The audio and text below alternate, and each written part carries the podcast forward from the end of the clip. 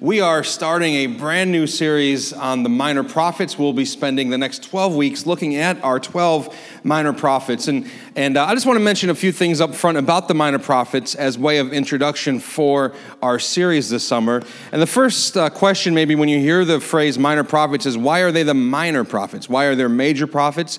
And why are there minor prophets? Are the minor prophets less important than the major prophets? And the answer is no.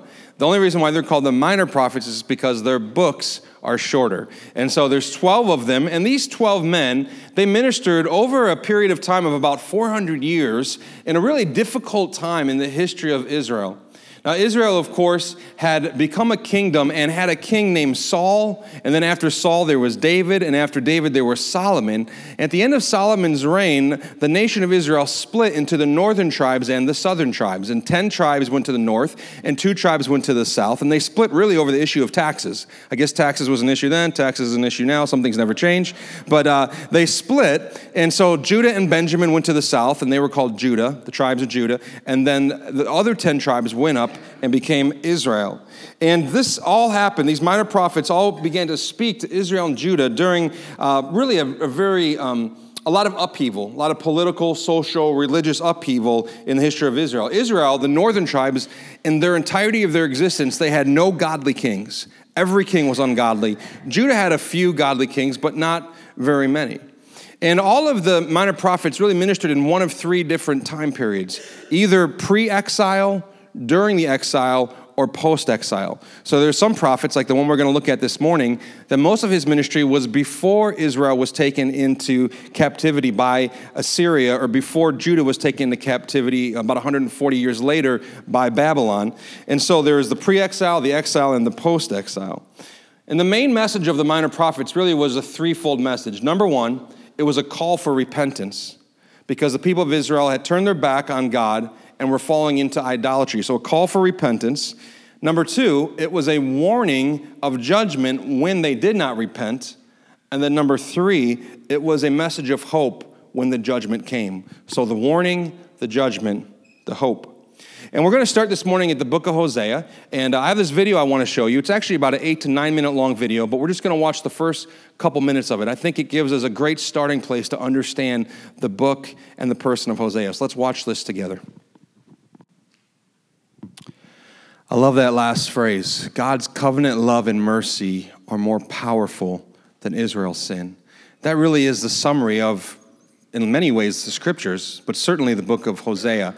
And what I want you to hear this morning, and maybe the Holy Spirit will help this truth find a home in your heart, is this that God's love is more powerful than your sin. God's love and mercy, His compassion, is more powerful than anything you've ever done wrong, any mistake you've ever made, any sin you find yourself struggling with even this morning. God's love is more powerful than that. But what does that mean? And, and we're going to look in the book of Hosea to try to answer the question what does this all mean?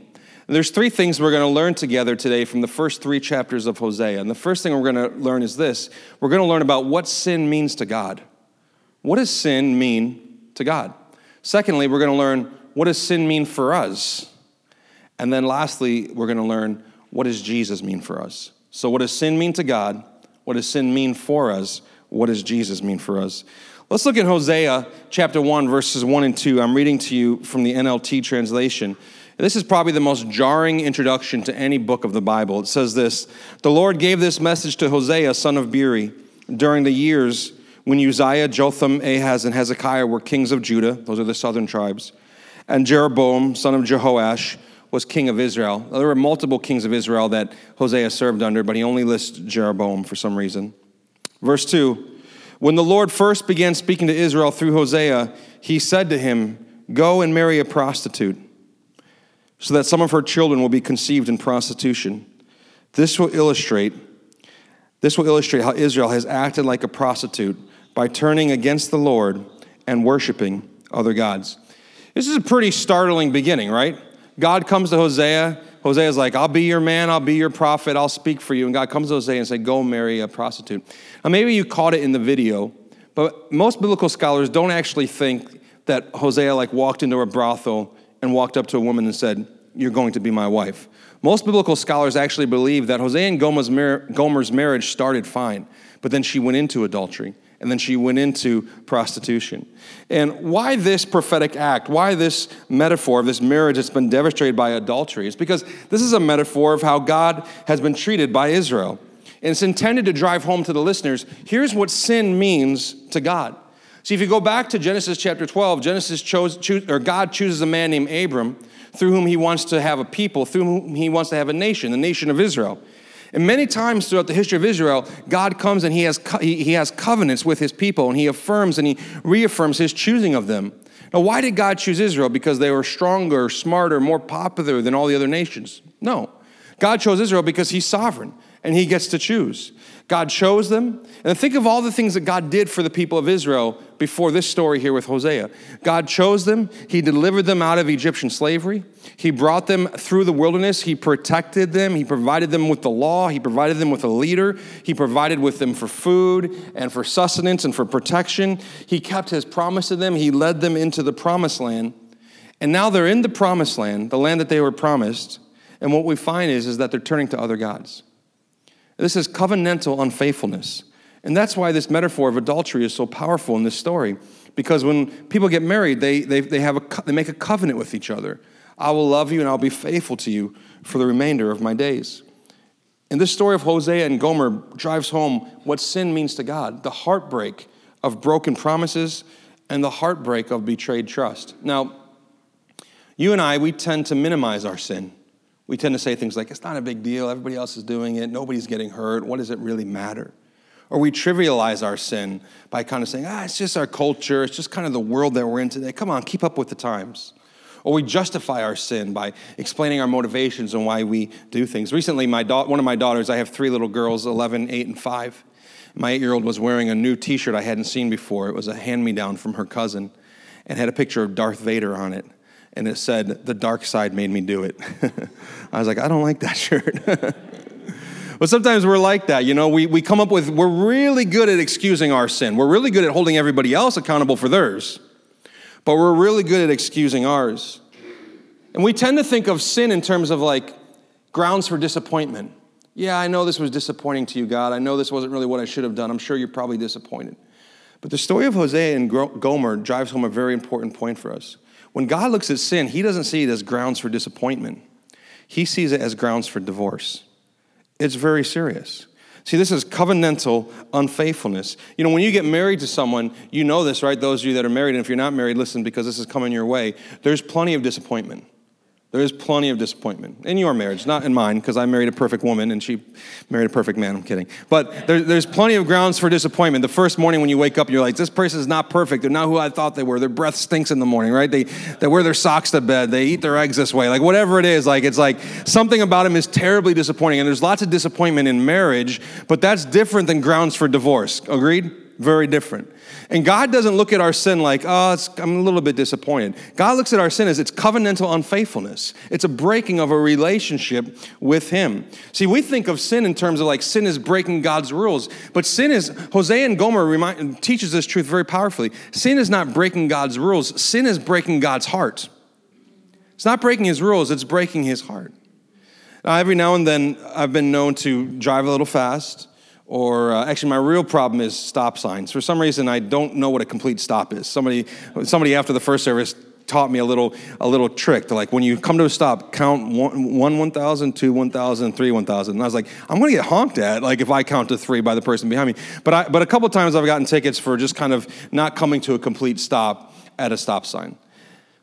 Never has a police officer come to my window bawling and crying and saying you broke my heart you, you've broken my heart and you've broken our friendship and you've broken our relationship. And how can I ever trust you again? And how can I? Why? Because he's just enforcing rules. And sometimes when we think about God and his view on sin, we think God's just up there enforcing rules. Like he just kind of slapping us on the wrist when we mess up because that's kind of his, that's in his job description. That's how he has to do it. And so when we break the rules, God kind of swoops in like a police officer and hands us a ticket and says, You broke the rules. Now here's the price that you have to pay. But this story makes it, makes it very clear. God doesn't look at sin like we broke rules. God looks at sin like we broke a relationship, like we broke his heart. And if this is true, by the way, it means that the solution is not simply get better at keeping the rules or say sorry for breaking the rules. The only solution for breaking someone's heart is a restored relationship. So, what does sin mean to God? It means broken promises, it means broken trust, it means a broken relationship, and it means a broken heart. Second point this morning what does sin mean for us? In Hosea chapter 2, they bring the indictment against Gomer for the life that she's lived. She's run out on Hosea, she's run out on her family, she's run after other men, she's sold herself into prostitution. And in beginning in verse 6, we see this kind of metaphor of, of Hosea and Gomer, but also God speaking about his people. Let's look at what it says in Hosea 2, verse 6. It says, For this reason I will fence her in with thorn bushes. I will block her path with a wall to make her lose her way. See, she's run away. Verse 7 When she runs after her lovers, she won't be able to catch them. She will search for them, but not find them. And then she will think, oh, I might as well return to my husband, for I was better off with him than I am now. It's kind of reminiscent of the Luke 15, the lost son, right? Verse 8. She doesn't realize it was I. It was I who gave her everything she has the grain, the new wine, the olive oil. I even gave her silver and gold. But she gave all my gifts to Baal. She took everything I gave her and she gave it to her other lover. Here's what God is basically saying I funded her adultery. I made it possible for her to sin against me. Verse 13 I will punish her for all those times when she burned incense to her images of Baal, when she put on her earrings and jewels and went out to look for her lovers, but forgot all about me. What a sad picture. What does sin mean for us? The first thing it means is this we're divided in our affections, our hearts are divided. We love too many things. We love lesser things as much as we love God. Next Saturday, I'm doing a wedding for my sister in law. I think it's next Saturday. And, um, and uh, I've done a lot of, I've officiated a lot of different weddings. And one of my favorite parts of the wedding ceremony is the vow is the vows. I love the vows. And I love it. I love the traditional vows, but also sometimes couples say we've written our own vows. And that's always very special too. And I love listening when people write their own vows because it's very personal and but all vows basically at the end of the day sort of say the same thing. They say something like this, I love you. I love you with all of my heart. And I commit myself to always love you and always be faithful to you. That's what the vows base. I've never been at a wedding where the, the groom stands in front of the bride and says, out of all the women in the world, for the rest of my life, I will love you with 51% of my heart. More of my heart will go to you than any other woman, I promise you. You will get 51% in my heart. You know how short that wedding ceremony would be?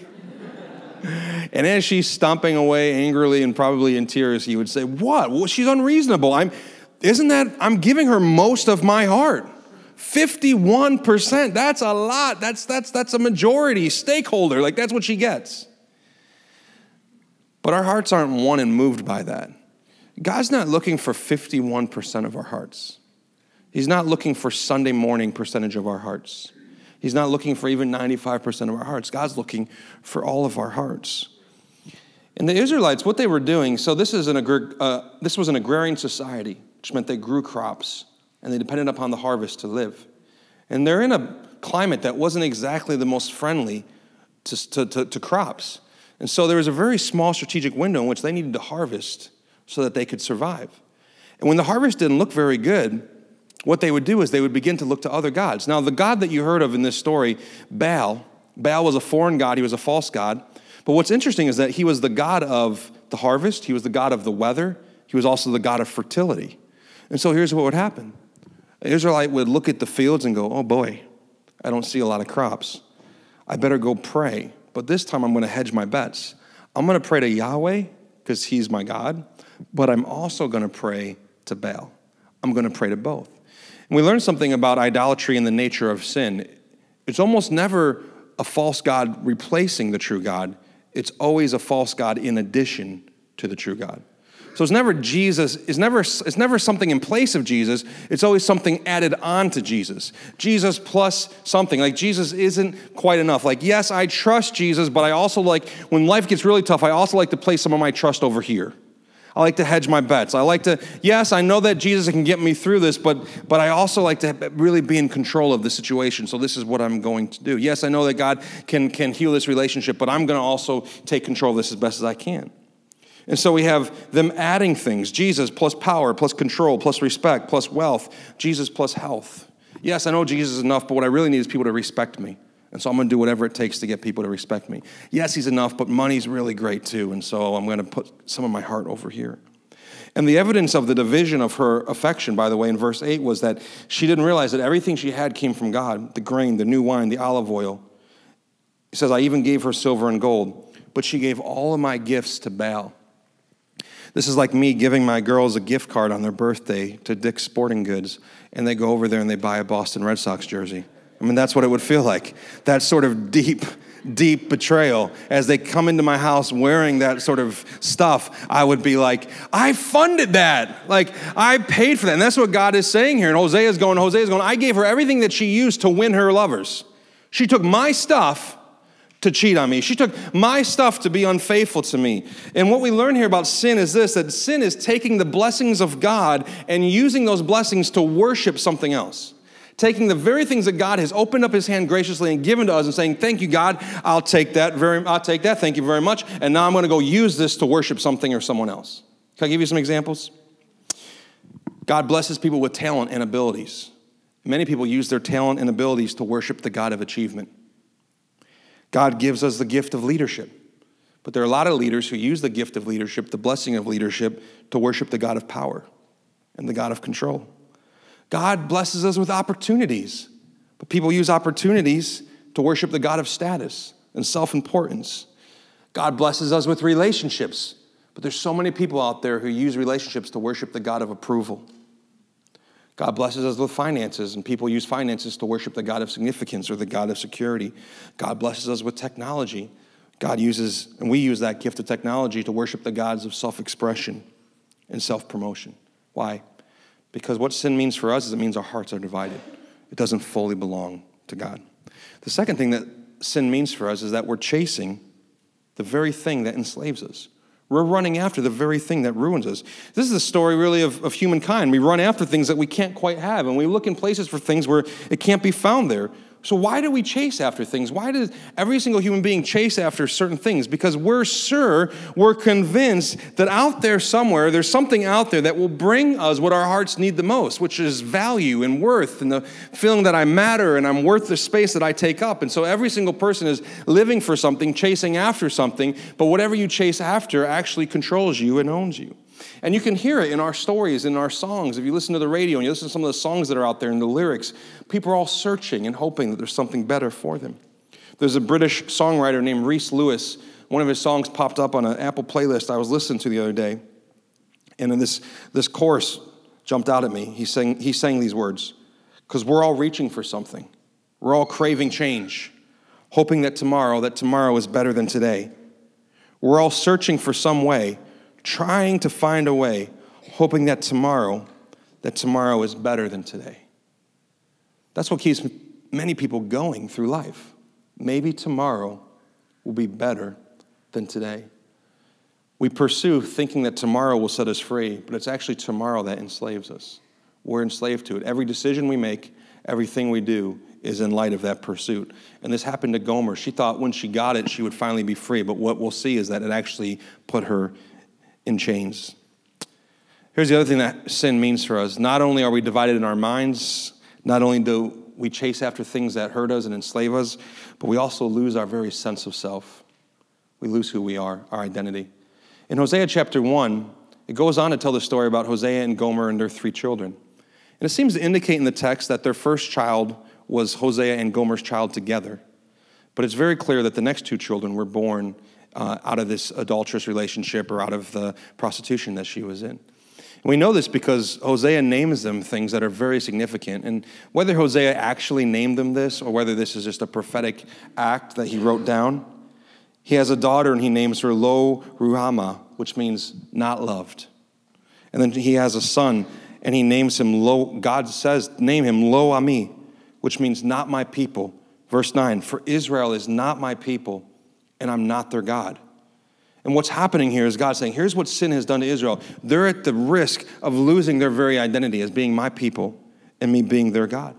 You know, many years later, Jesus walks the earth and he gave a really famous teaching. It's recorded in Mark chapter 8, verse 36, where he said this He says, What is a profit a man to gain the whole world, but lose his soul, or lose his life?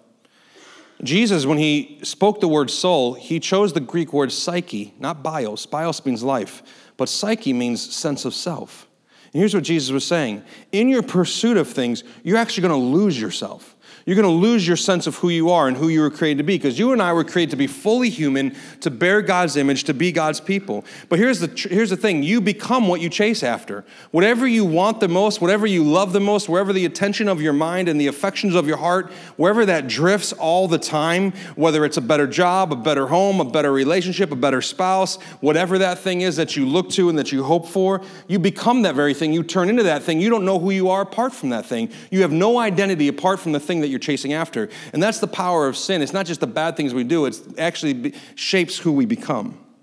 Earlier this week, I was watching an interview online between Mike Tyson, one of the greatest boxers in, the, you know, in our history, really, and Dan Le Batard, who's a sports journalist. If you got time, watch this interview. It's one of the most gripping conversations I've ever seen as Mike Tyson very honestly opens up about what fame did to him and what popularity did to him. If you're familiar with his career, he was a tremendously gifted young boxer who rose to become the world champion, and then things just began to fall apart for him. There There's so many things he said in that interview that were compelling, but this is the quote that he said that I wanted to share with you this morning. Keeping in mind that whatever we chase after enslaves us, and we lose ourselves in the process. He said, The worst I've ever felt in my life was the most successful I've ever been. He looked back in his life and he said, The worst I've ever felt was at the top of my career. And he went on to explain that he was torn about who he had become and what it had got for him. And that he couldn't stop being who he had become because it had got this world for him that he loved and that he craved. And he didn't even, he actually loved, hated it. He loved it, but he hated it too because he knew that it was destroying him. And he went on to say, I, I, wanted to change, but he couldn't let go of that version of himself because that's what he had built his whole life around. Since he was a kid, he had people saying, You're going to be a great boxer. He had one coach that believed him. And even after the coach died, he became the world champion. He said, I couldn't let him down. I couldn't disappoint him. He became a slave to becoming a world champion. Then he became a world champion and he was more miserable than ever. And this is what sin does to us it divides our hearts it causes us to chase after things that enslave us, and ultimately, it causes us to lose our very sense of self. And lastly, this morning, we've seen what sin means to God, we've seen what sin means for us. Well, what does Jesus mean for us? Hosea chapter 3, God comes back to Hosea in verse 1. The Lord said to me, Go and love your wife again. Even though she commits adultery with another lover, this will illustrate that the Lord still loves Israel, even though the people have turned to other gods and love to worship them. And Hosea says, So I bought her back with 15 pieces of silver and five bushels of barley and a measure of wine, which biblical scholars say it's the equivalent of 30 pieces of silver. Hosea walked into a sex slave market and bought her back. What does Jesus mean for us? It means redemption. I want you to try to picture this scene. Gomer, she thought that she was going to find love out there. She thought she was going to find acceptance. And she went down this path, many different relationships, ended up in prostitution. And because of how much he paid for her, we tend to believe that she was a sex slave at that point, a modern version of a sex slave, because 30 pieces of silver was basically what a person, a slave, was worth back then and they would line them up in these markets and they would stand them up on, on, on, on pedestals and, and, and most likely she's standing there unclothed and it's an auction. It's a human auction. And men are there bidding on her making comments about her and i'm sure her head is down and her head is hanging in shame and, and it's the worst. She's thinking how did i get here? How did i get here? She hears all these comments and all these voices and then i picture in the midst of all that she hears a voice that she recognizes that's Hosea's voice. And Hosea, he walks into that scene and he looks at her and he says, he bids for her. And he says, I'll buy her back. She broke my heart. She broke her promises. She broke our relationship. She's been unfaithful. But because this is how the Lord loves Israel, this is how I'm going to love my wife. He walks in that scene. He says, 30 pieces of silver. And she's sold to him. Now, what do we do with this story? Here's the first, here's what you don't do. You and I, we're not the hero of this story. You're not Hosea. You and I are Gomer. We're Gomer. We're the ones who have broken God's heart. We're the ones who have broken the covenant, and we need a Hosea, and we have one. And we have a true and better Hosea, and his name was Jesus. Here's what Jesus does Jesus walks into the worst moment of your life. He walks into your shame, into your filth, into your sin, into your disappointment. He walks right in and he speaks. And he doesn't speak a word of correction, rebuke. He's not there to lecture you. He's not there to make you prove that you're really sorry. He's there to love you. In the most scandalous scene, in the most reckless sort of way, he's there to love us. Jesus is better than Hosea. Because Hosea came in with 30 pieces of silver for his adulterous wife. But what did Jesus pay to buy us back?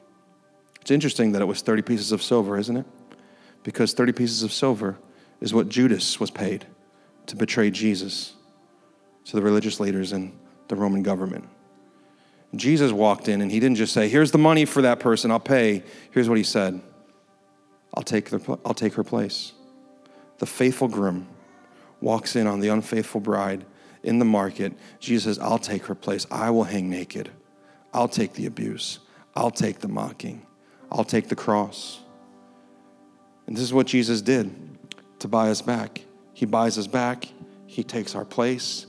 But there's one more wonderful thing Jesus does He unites us to Himself. Remember, we read earlier from Ephesians that He has united us with Himself? That's why this marriage metaphor matters so much what do we say at weddings? The two have become one. And when we are in Christ, it's like the two have become one. Our identity that we've been searching for out there, it's now found in Christ. And now we, belong to Him and we're His people. And all of, we're, we're with Him, we're in Him, on the cross, we're in him uh, as he's buried, we're, we're with him as he rises from the dead, so that we he lived the life we should have lived, he died the death that we should have died, and when he raised from the dead, that meant that you and I have power and we have victory because the same Spirit of God that raised Christ from the dead and now dwells in you this morning. That's the power of what Jesus means for us. We're united to him. Once far away, now brought near. Just listen to these verses from Hosea 2. If you want, close your eyes. Listen to what God says about Israel. Verse 14. But then I will win her back once again. God never gave up on his people, he doesn't give up on you. I will lead her into the desert and I will speak tenderly to her there. I will return her vineyards to her. Everything she's lost, I'm going to restore. I'm going to transform the valley of trouble into a gateway of hope. She will give herself to me there, as she did long ago when she was young, when I freed her from her captivity in Egypt. When that day comes, says the Lord, you will call me my husband instead of my master, or some translations say, my Baal. In verse 19 and 20, I will make you my wife forever, showing you righteous and justice, unfailing love and compassion. I will be faithful to you and make you mine and you will finally know me as the Lord. This is the Spirit's promise to you this morning that someday He will make you His forever. He's revealing His righteousness, His justice, His unfailing love, and His compassion for you. And it's His faithfulness.